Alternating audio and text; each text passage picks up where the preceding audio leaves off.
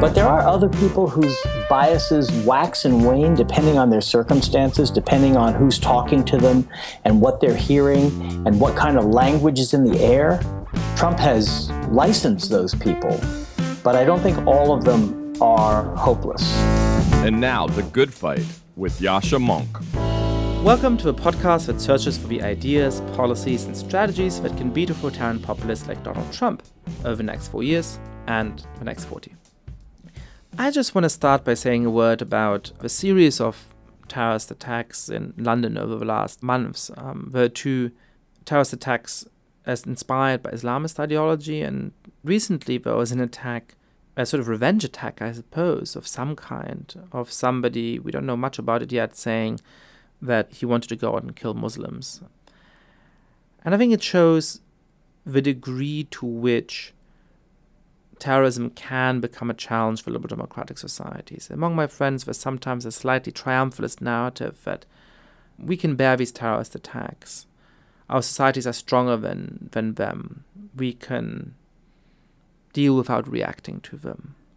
But I think that even though in the direct aftermath of terrorist attacks you don't always see a surge in voter support for far right populist parties or anything like that, in the long run, it's really corrosive of support for democracy, and it really incites different parts of the population against each other. And to me, the danger of real far right terrorism coming as a response to ongoing attacks by radical Islamists is very real and to be taken seriously.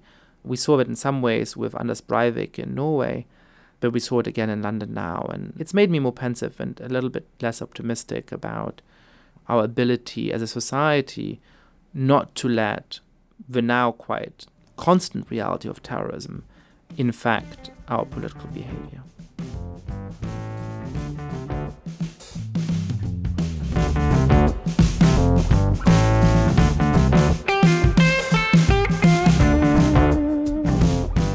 I'm really thrilled to have George Packer on the show today. George is a New Yorker staff writer who's really written some of the most interesting takes on the roots of this populist moment. A great long article about Hillary Clinton and the populist moment before the election. And he's the author, among many other books, of The Unwinding, which gives you this wonderful kaleidoscopic impression of life in America and the way in which the sort of centripetal forces are taking over. And I just had the most wonderful conversation with George on the show about some of the characters he met in reporting the unwinding and the way in which the sort of lived reality of actually talking to people scrambled some of the sort of abstract categorizations we like to impose on thinking about the roots of populism. Is it economic? Is it cultural?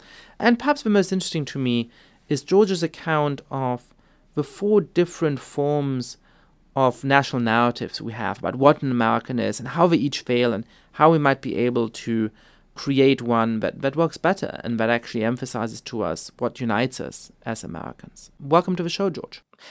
So, George, when I read your writing, it sometimes seems a little bit as though your reporting, you know, made you think there was inevitable that some kind of political explosion along the lines of Donald Trump would happen. What did you see while traveling around the country telling the stories of ordinary people that made up The Unwinding and a lot of the other articles you've been writing about this topic that worried you? I mean, reading The Unwinding, I was so impressed by the kaleidoscope of stories, but I kind of wanted to know, you know, in your words, how would you synthesize the worrying things that are on the page there? Yeah, I, I deliberately avoided doing that, as you know, because I sort of felt that I couldn't be both a, a writer of narrative and a sociologist at the same time without one you know maybe undermining the other. So the, the sociology is implied the political thinking is implied. It, for more explicit account of what that book and the reporting of it left me with i wrote a piece for the new yorker just before the election called hillary clinton and the populist revolt. And that's where i laid out in more systematic terms the trends and themes and really the the harbingers that I began to assemble in the unwinding.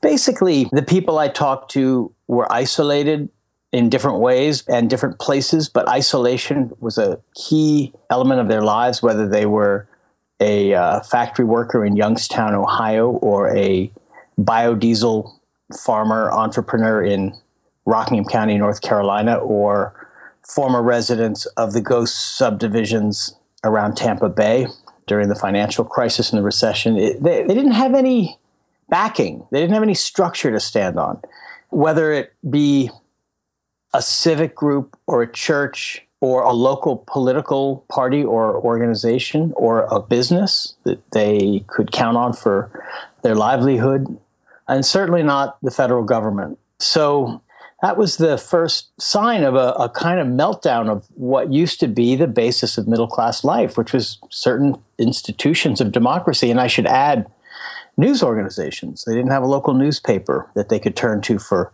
information and ideas. So the idea of isolation is really interesting to me, and it, you know, in a way, it goes back to the very beginnings of people worrying about the effects of mass society, right? I mean, Emile Durkheim thought that anomie was the biggest problem in modern societies, and and that in a way is a word for isolation, right? It is it, it, it's a lack of connectedness between different citizens and so on. I mean, what is it about life in America in 2017 that lends itself more to that isolation than earlier? And how do we change that? I mean, it seems to me like that is the outcome of such deep economic and sociological processes that sure you can change the attitude of the federal government a little bit, but it seems like a huge mountain to climb.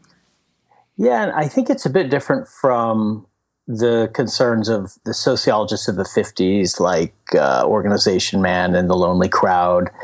It's more in the institutions. It's not the problem of bigness. Bigness is a problem. Walmart, for example, is a major force in people's lives that I met, and Walmart's bigness is part of its destructiveness. But it's not just bigness, it's the weakness of these institutions, the fact that they don't know how to reach people and people don't know how to reach them, and the lack of trust and the lack of a sense of this is on my side, even if it's far away, even if it's big, it's on my side. No, that's gone. So, so what you're saying is yeah. that actually the thing that Durkheim might have worried about in the 19th century and then all these sociologists you referenced worried about in the 50s and 60s was sort of the feeling of being lost in a society where mass institutions are really, really strong, but you're one among a huge crowd, right? Like, yeah, General Motors would be a great example. Yeah, it used to be that society was at human scale, right? I mean, in the sort of pre-industrial villages, you might have been very poor and so on, but there was sort of, you know, you had personal relationships to everybody around you. And now you're just sort of a number in a factory, right? And you're a member of all of these sort of mass organizations. Um, you're connected to your trade union, you're connected to your place of work, you're connected to those things but how do you feel reconciled in a world where you're just a cog in a machine and you're replaceable, right? And what you're saying is that today the worry is actually very different. They don't even have that anymore. Yeah, I was huh. reading um, Studs Terkel's book Working, which is a portrait of American jobs in the 60s and 70s. And the problem there is people are trapped in jobs they hate. And they're numbers, they're cogs, whether it's in a factory or in a big white collar corporation or whatever. Today, the problem is not that they're trapped in jobs they hate, it's that they are uncertain about jobs at all. And the work is part time and intermittent. They can't count on their schedule if they're working in the stockroom at Target, as one guy I wrote about was. So it's insecurity, not the smothering, anonymous life of some giant corporations. The title, The Unwinding, came from Dean Price, the biodiesel entrepreneur in North Carolina. And what he was talking about was the reversing of the mass industrial society that we were talking about. He imagines his own community going back to something like the village scale of the 19th century, where people produce their own food, their own energy, and where the economic life is local rather than giant trucks bringing food in from across the country. And it was, you know, it was a fantasy, but it was one that had a lot of resonance. And so he imagined America unwinding, you could almost say rewinding, because the world he lives in, which is the world of Walmart and Bojangles, he used to own a series of Bojangles at these truck stops in North Carolina and Virginia. That world was no longer working for people. The food was bad, people were getting sick, the jobs were bad.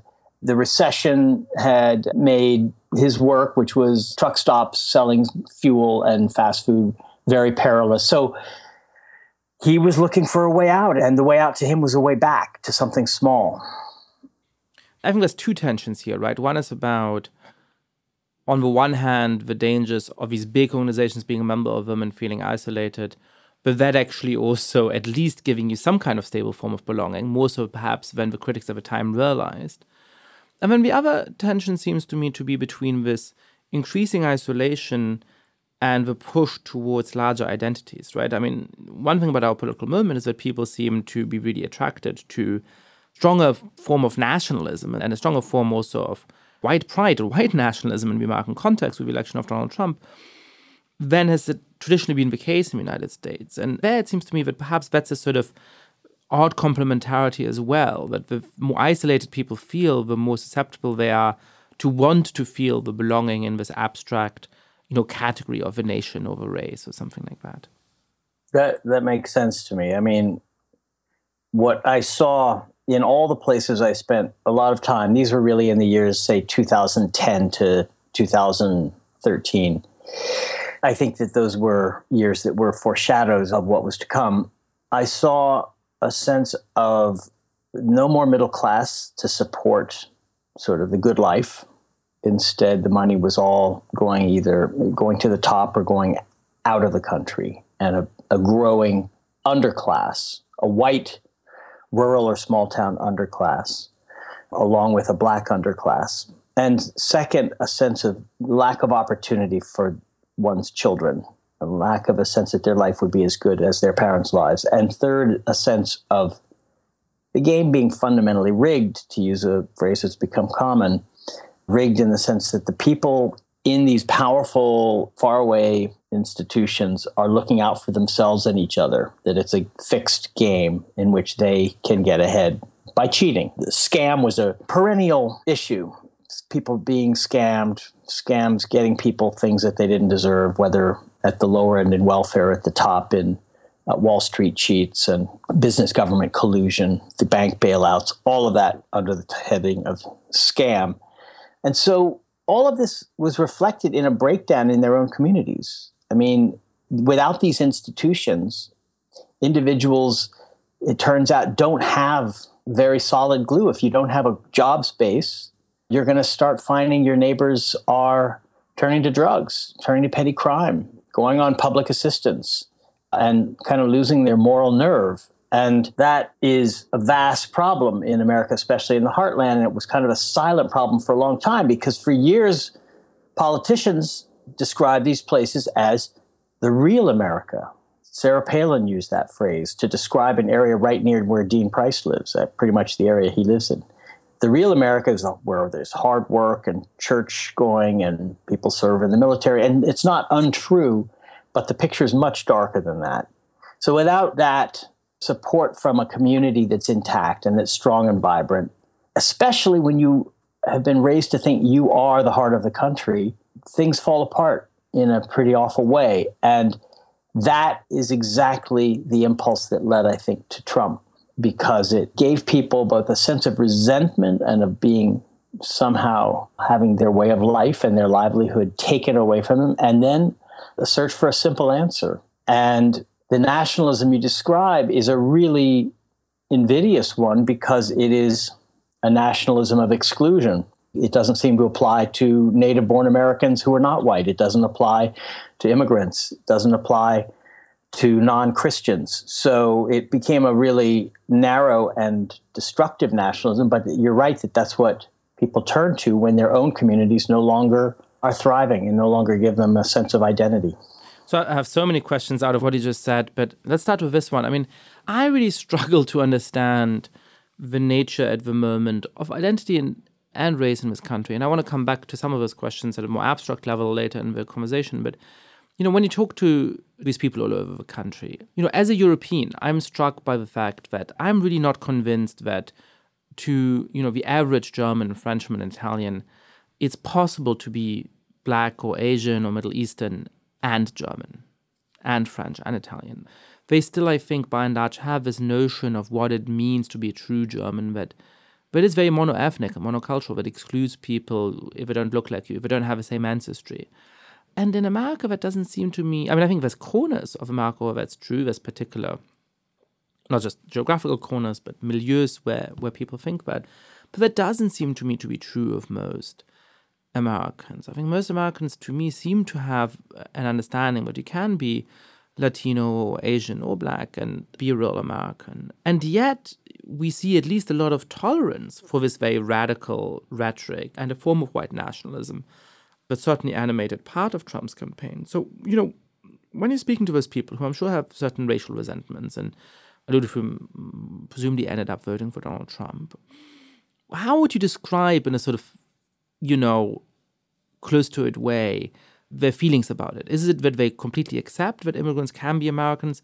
They just have an abstract idea, you know, not of the immigrant who they work with or who's sort of, you know, part of a community, but other ones who they think are coming in and cheating the system and so on? Or is it actually a real hostility in these communities between people, you know, who work alongside each other and so on?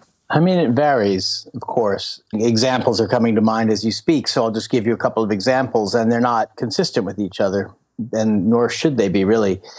I remember one family in Tampa, very poor family, close to homeless a lot of the time, white family, as isolated as any people I met, had it in their minds that immigrants, which they identified with Latinos, got some sort of government benefit for being immigrants for like seven years, that there was a program that would support them until they could stand on their own. And to this family, this mythical, non existent benefit was uh, just a huge injustice because people who were born in the country, who had you know ancestors going back hundreds of years, couldn't get the same benefit and were being left behind. And I, I think it was a way of explaining for themselves why it was that immigrants seemed to be doing better than they were.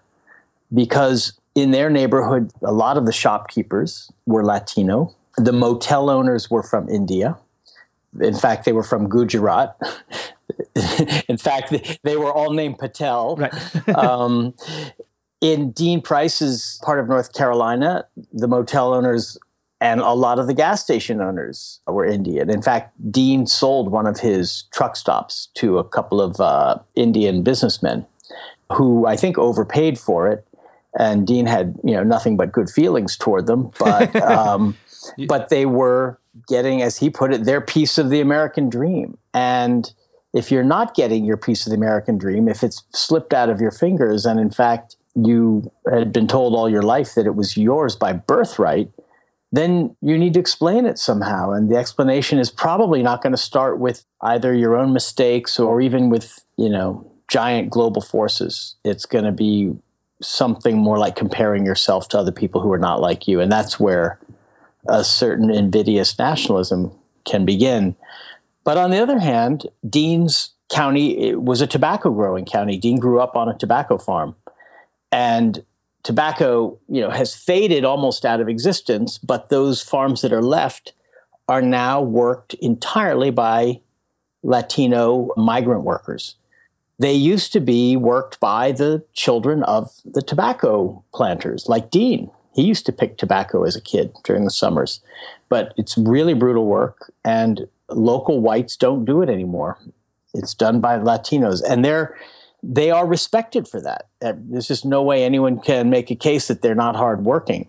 But I think with that acknowledgement, there might be a sort of unconscious or semi-conscious resentment because one doesn't like to admit that our people, you know, have kind of given up hard work. A lot of my friends and relatives uh, thinking uh, along these lines are on public assistance or are on opiates or crystal meth or prescription drugs and are maybe in and out of jail. That's the reality for a lot of families in some of these rural counties and even ex-urban counties I spent time in.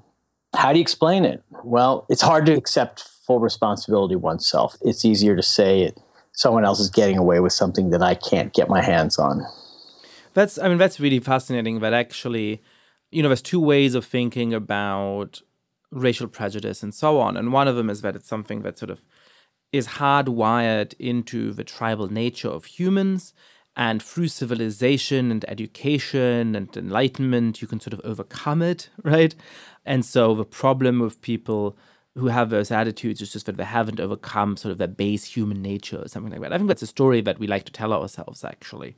And the way that you're talking about is sort of, well, you know, within the scheme of things, very few people want to think of themselves as the bad guy. I think that's a deep truth. There's a mm-hmm. Austrian comedian who makes this point that to the bad guy, the bad thing he's doing is always the good thing. Very few people are, you know, very few criminals even are saying, what I'm doing is evil. They find a, a way of telling a story whereby they're not bad.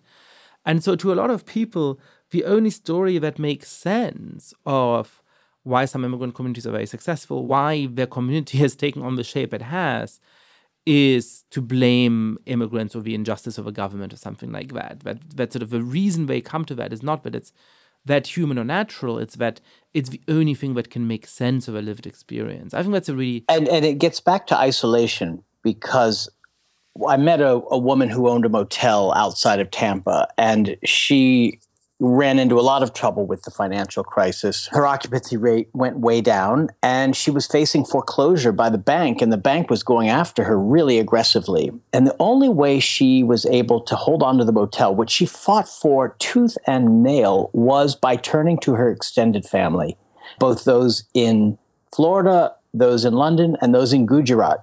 And they helped her. And none of the people I wrote about in The Unwinding, except this woman, Usha Patel, had an extended family they could turn to for help. Either they weren't in touch with their family, they were sort of uh, estranged from it, or the family just didn't have the means to help them out. So she, it was such a striking thing that only this woman from India was able to weather the financial crisis without drastic uh, consequences among all the people that I talked to. But you know, Yash, I'm also thinking of another guy. Sorry to keep going back to no, this is fascinating. I think it's better than a lot of windy generalization from me based on dubious reporting. But there's a guy I ran into south of Tampa who had a, a welding operation called American Dream Welding. it was the sign out front that made me stop and talk to him. And of course, his American dream was going very badly. Recession, his own body was turning against him. There was a drug gang across the fence. The government was imposing all these regulations on him. The banks were trying to choke him off. You know, it was a picture of a, a man completely besieged by forces larger than himself and kind of going under. And this was a true, hardworking, blue collar guy who had supported himself all his life by working with his hands. And at one point, he told me he went into a hospital in order to get some medication for a chronic pain in his back. And the doctor, who he said was Iraqi, but I think was actually Indian, doubted his story, thought he was just trying to get some some painkillers because he had a habit. And it pissed off the American Dream welding guy. And he told me this story with a kind of, you know, these Indian doctors or these Iraqi doctors or whatever they are come into our country and then start telling us what we can and can't do and, and humiliating us. So I assumed that he, you know, had a deep animosity toward immigrants for whatever mix of reasons that we've talked about. A few years later, I called him for this piece on the election, expecting him to be you sort of wanted to cast him as the Trump supporter. I who, thought he was going to be a huge Trump supporter, that Trump was the answer to every resentment and longing and impulse that he had. No, he did not like Trump at all. He didn't trust him. And one thing he didn't like about him was the way Trump talks about immigrants, because this guy told me, I have nothing against them. They work hard, they work harder than we do. So somehow, he had two thoughts in his head at the same time or had gone from one to another and maybe they were both there simultaneously. But it tells you that people are complicated they can surprise you and this gets to your point yascha that bias is malleable. In some people it's a fixed ideology or a deeply embedded feeling of hatred or of superiority that cannot be changed and those people are truly deplorable and can't be brought into any kind of politics that I want to be a part of. But there are other people whose biases wax and wane depending on their circumstances, depending on who's talking to them and what they're hearing and what kind of language is in the air. Trump has licensed those people, but I don't think all of them are hopeless. I think a lot of people are more like this guy from American Dream Welding who have a lot of different thoughts in their head and who may well feel affectionate toward the Mexican guy who's putting stucco on the wall across the highway from their welding shop.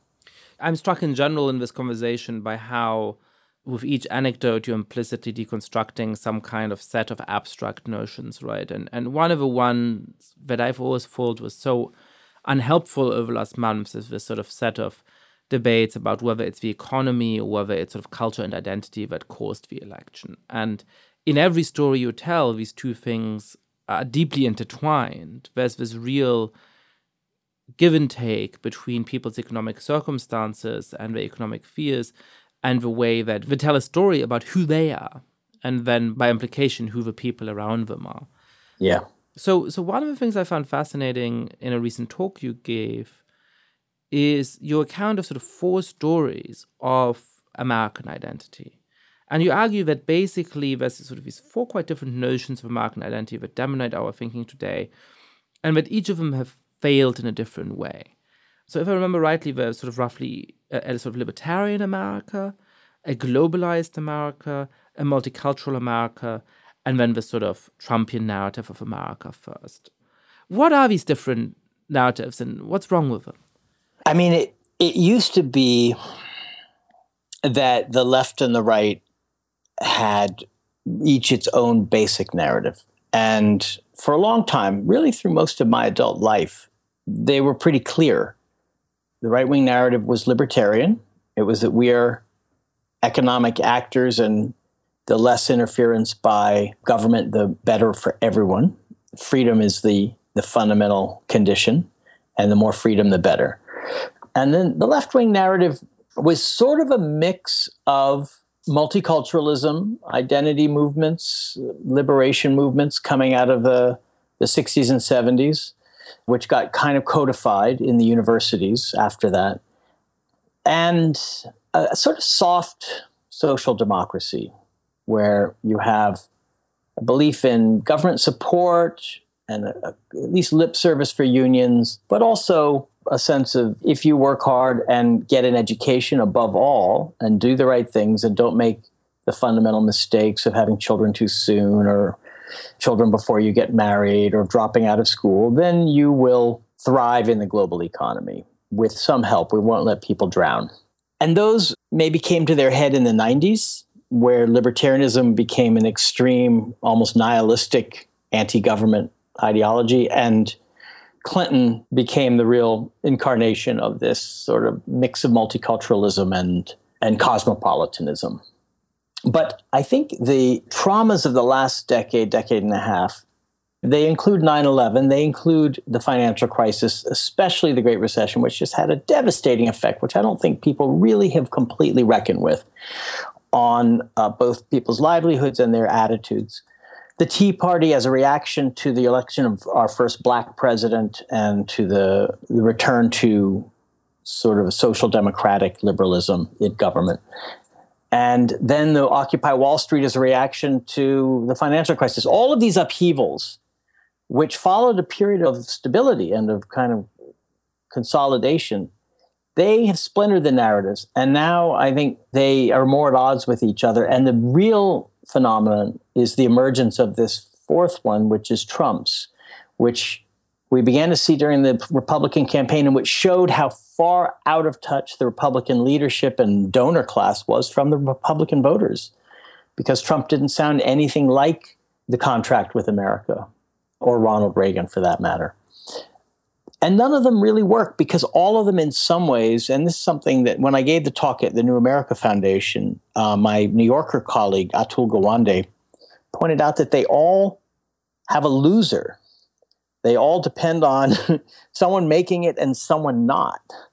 Libertarianism, most dramatically, where the losers are sort of have only themselves to blame. Globalized cosmopolitan America, we don't like to think about losers, but there's so many losers in the age of globalization. And that's been partly the, the reason why Trump and Sanders emerged and Hillary Clinton lost, because she really is tied to that period of the 90s when globalization and cosmopolitan elite took over the Democratic Party.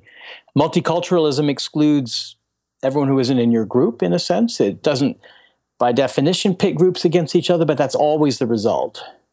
And now we have the phenomenon of an emerging white minority identity group as the backbone of a new political movement.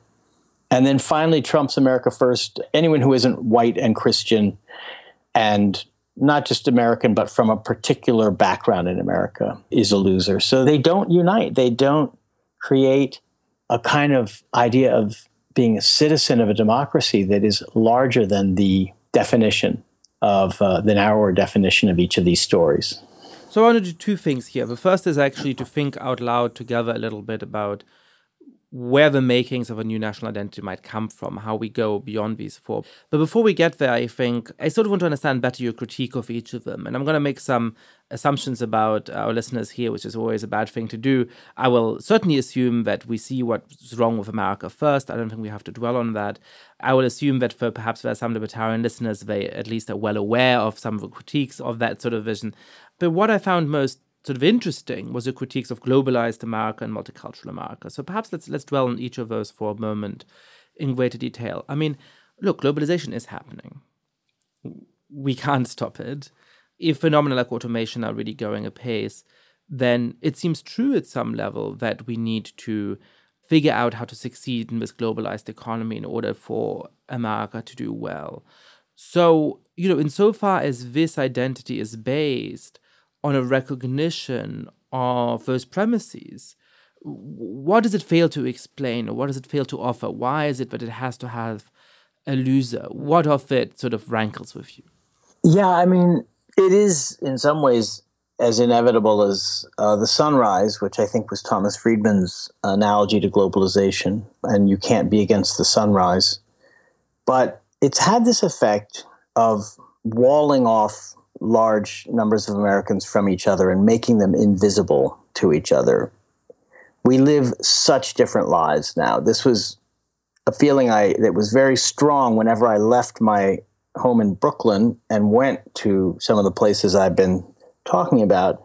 They felt in some ways farther away than when I used to travel to Iraq and Burma because I felt this sense of disorientation at knowing that I was not in the America that I lived in. And yet I knew I was still in America. And that was a kind of unsettling and disorienting feeling. And although liberals in the Democratic Party continue to pay a lot of lip service to making sure no one is left behind and education for all children, and their policies may well reflect that, maybe not strongly enough, but they reflect. But the real attitudes of people who are the beneficiaries who get to go to the ethnic restaurants and travel abroad on frequent flyer miles and send their kids to bilingual schools because they want to and hire low cost household help. The people who really, for whom globalization is a kind of a playground, do they really understand and see and care about the Americans who have seen globalization come in more like a tornado than a nice spring day. I mean, it just has this effect of weakening the ties, the national ties, and strengthening ties to both one's own smaller class and then maybe to a, a global class of people who are more like oneself than you know one's own countrymen. So I don't know. I, I think it's a sort of a moral and psychological breakdown that isn't any individual's fault. I'm not saying people are become bad people. I'm just saying this is what the globalized world does to to national solidarity to the coherence of a country. And you know one might well say well why should we care what the national story is? We're less and less members of nation states. That's maybe the wrong entity to care about.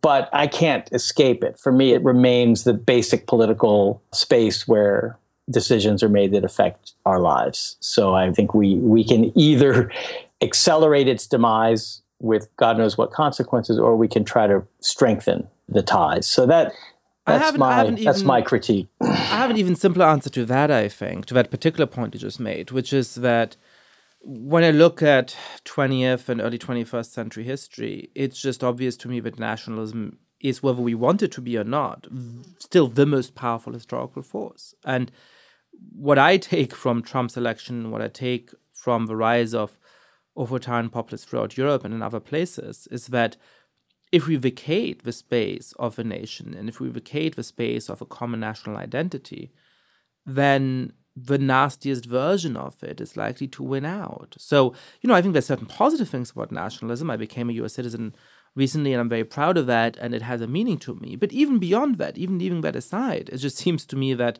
unless we domesticate the state of a nation, unless we fill it with the right kind of content, it it's not going to go away. It's going to be filled for a lot of the population of a worse kind of content. Yeah, right? I think that's a great way to put it, Yascha. And liberals are always underestimating its power, partly because they, they may not feel it in themselves so much, or they may think it's not a good thing. They go immediately to the flag waving, boot stomping version of nationalism. And so they don't want to have anything to do with it. And they want to be global citizens and members of uh, transnational movement of some kind.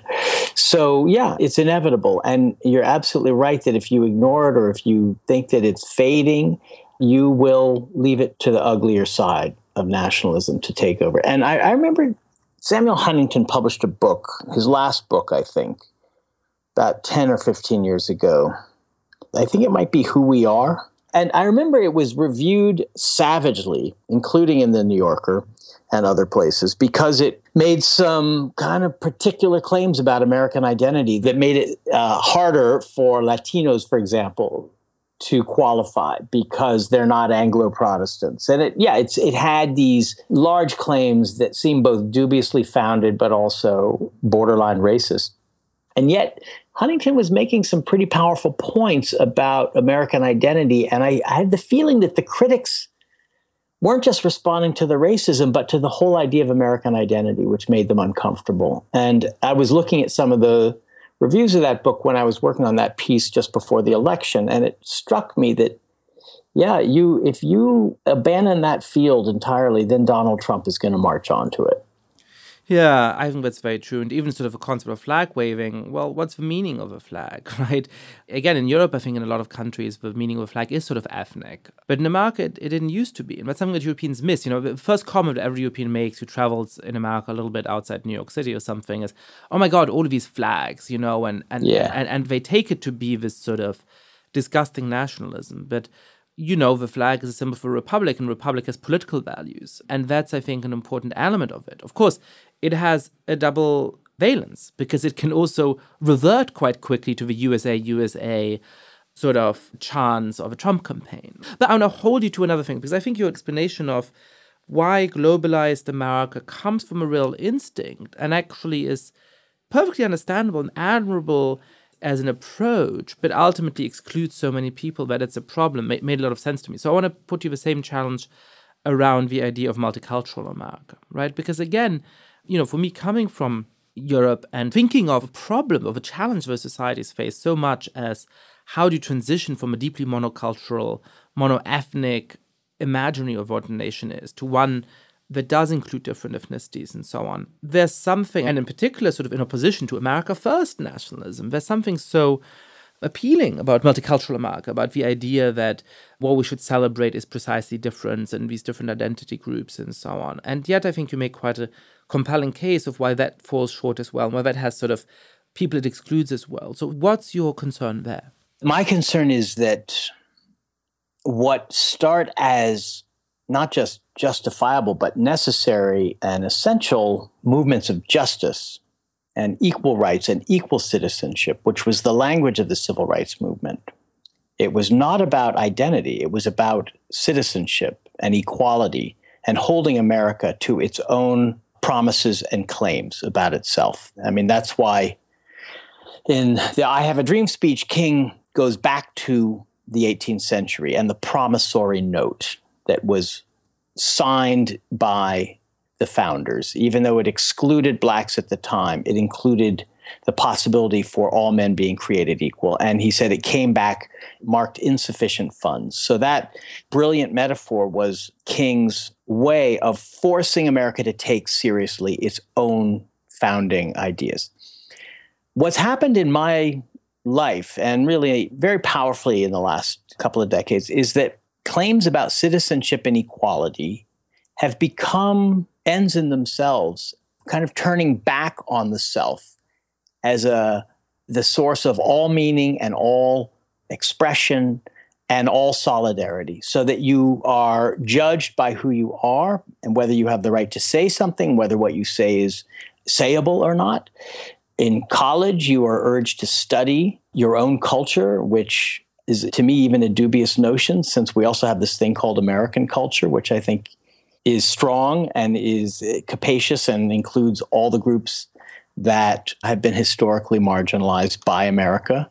And it just hardens the boundaries and the sort of the area of play so that rather than leading to a politics that forces people to address those who don't look like them and don't think like them, it encourages people to turn back on their own group and to sort of come to judgments based on the group rather than on these old fashioned notions that are now in disrepute, like universal values and reason and the founding ideas of the American Republic. So I think it all starts in justice and its claims for justice are you know the powerful force it has but in the end it becomes and we're living through a time right now of really rather stark separatism where there are no trespassing signs all over the place, and people watch what they say in a way that is not healthy.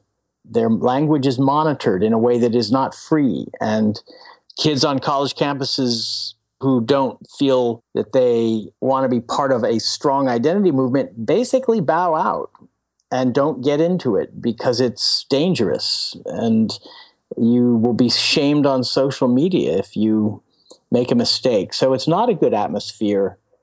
It's not a good atmosphere for liberal politics. It plays into the narrative of the right and the interests of the right.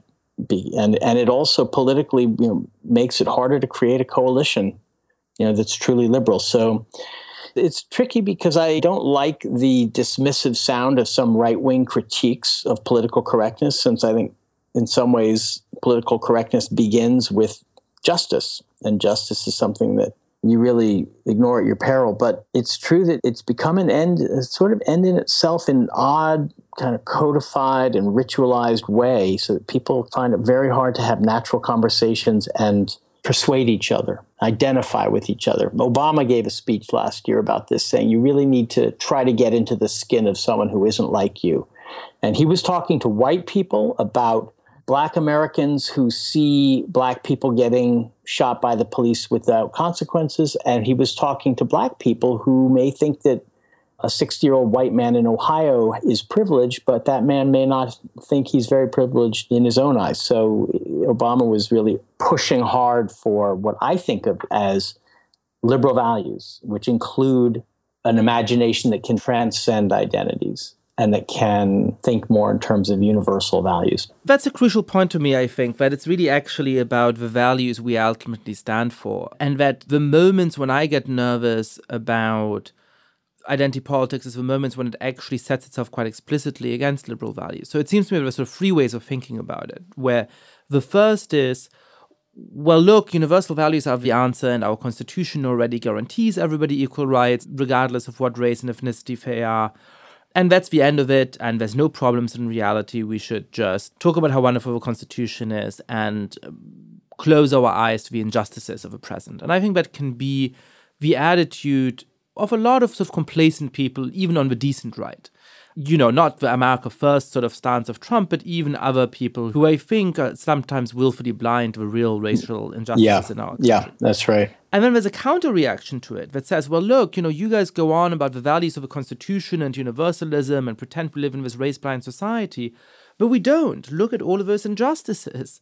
And so, if all of this is a scam, let's give up on the idea of a race blind society. Let's give up on the idea of universal values everything has got to be about identity and about our groups and about special rights for people who have been treated badly, because that's the only way that we can get out of this hypocrisy. And I get the instinct behind that, but I still think that there's a middle path which recognizes the deep injustices in our society and recognizes the urgency of struggling against them, and certainly allows for a role for group identity in that political struggle, but that still envisages the society we want to build as one where you're not defined by your identity. as one where you can spend all of your time with your religious group or your ethnic group if you want. That's part of the freedom of a liberal society grants you.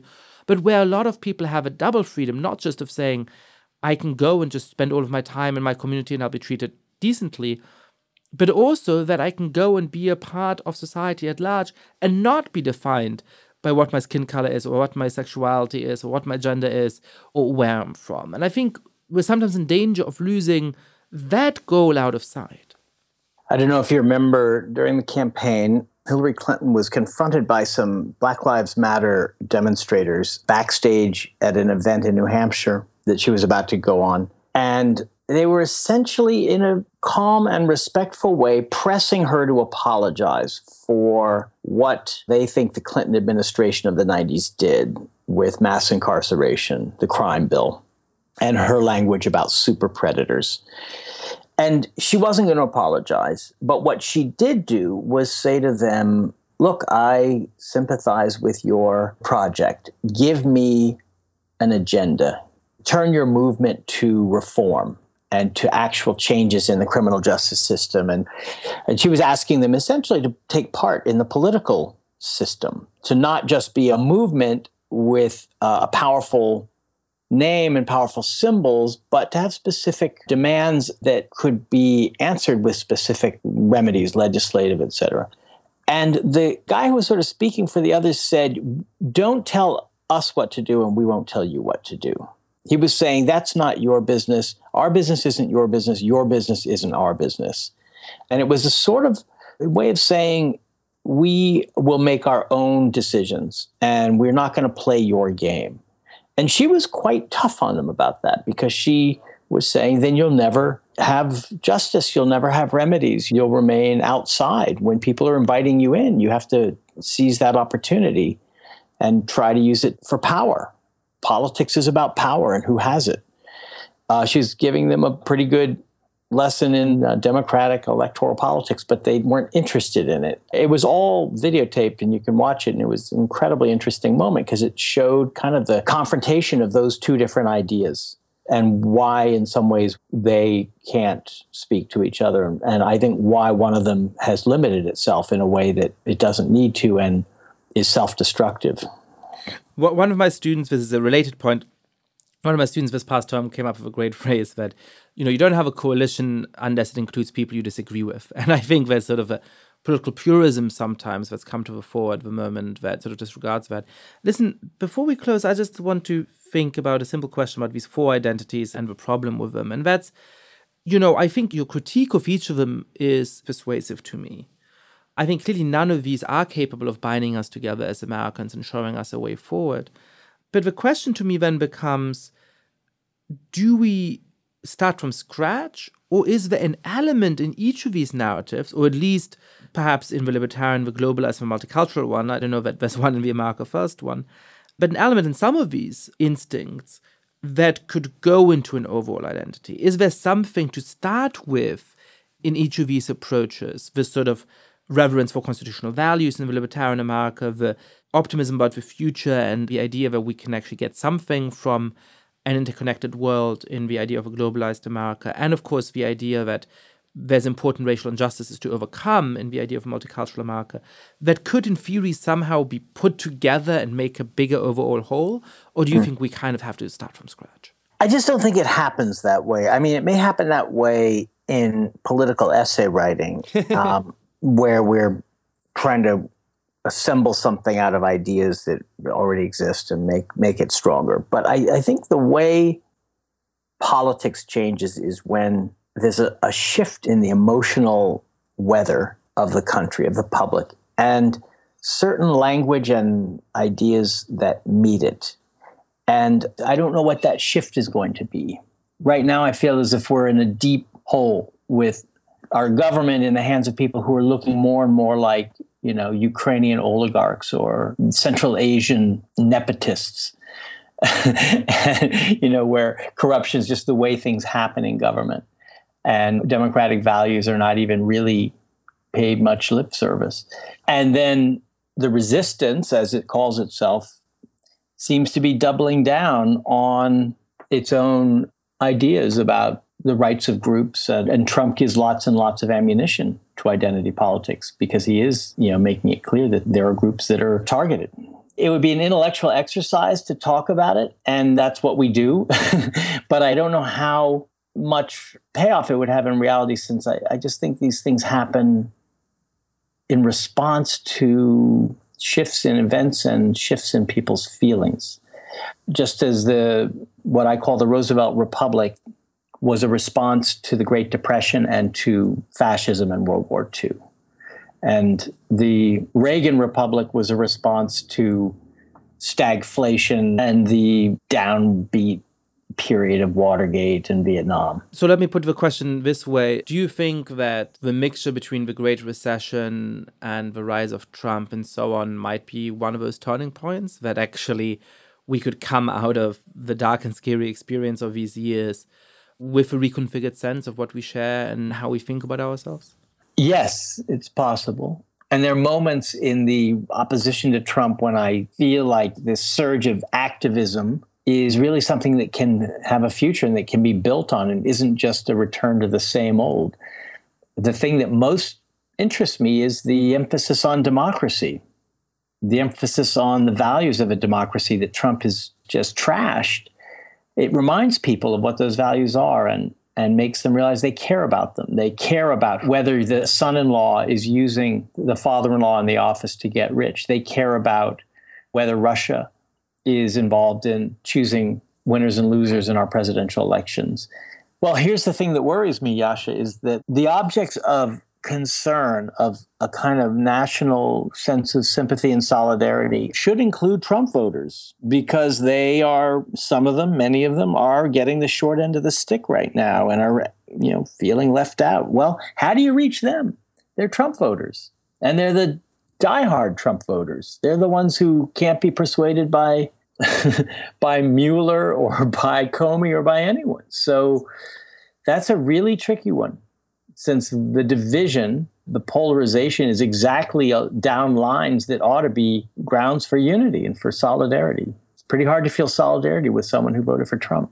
I don't have the answer to that question, but I think it leaves us on exactly the right question. Both, I think, the hope that we might be able to respond with a reinvigorated sense of the importance of democracy and democratic norms, but also the real challenge of how do we include people who didn't just vote in 2016 once for Trump out of frustration with whatever, but people who actually deeply believe in that ideology. How do we include them in our political project? Because if we don't, uh, it's impossible to think about how we do, but if we don't, then then this kind of politics will keep coming back. So that I think is the right challenge, and I don't think we found answers to that but you've given us a lot of food for thought. There. Well, I would love to have answers. So please let me know whenever you get them, Yascha, because you're smarter about this than I am. So I think you're going to get there first. yeah, I feel that neither of us are going to get there. But um, thank you for this wonderful conversation, George. It was and fun. we'll we'll just have to have you back on to talk about all of those things um, a few months from now, when perhaps we're all smarter. Okay, thanks. Thank you so much for listening to this episode of A Good Fight. Lots of listeners have been spreading the word about the show. If you too have been enjoying this podcast, please be like them. Rate the show on iTunes. Tell your friends all about it. Share it on Facebook or Twitter. Invite your friends to a dinner party. And don't serve the main course until they've pledged to subscribe to The Good Fight. And finally, please mail suggestions for great guests or comments about the show to thegoodfight at newamerica.org. Thank you for listening to this podcast from New America. This recording carries a Creative Commons 4.0 international license thanks to Silent Partner for their song Chess Pieces. To learn more about New America, please visit newamerica.org.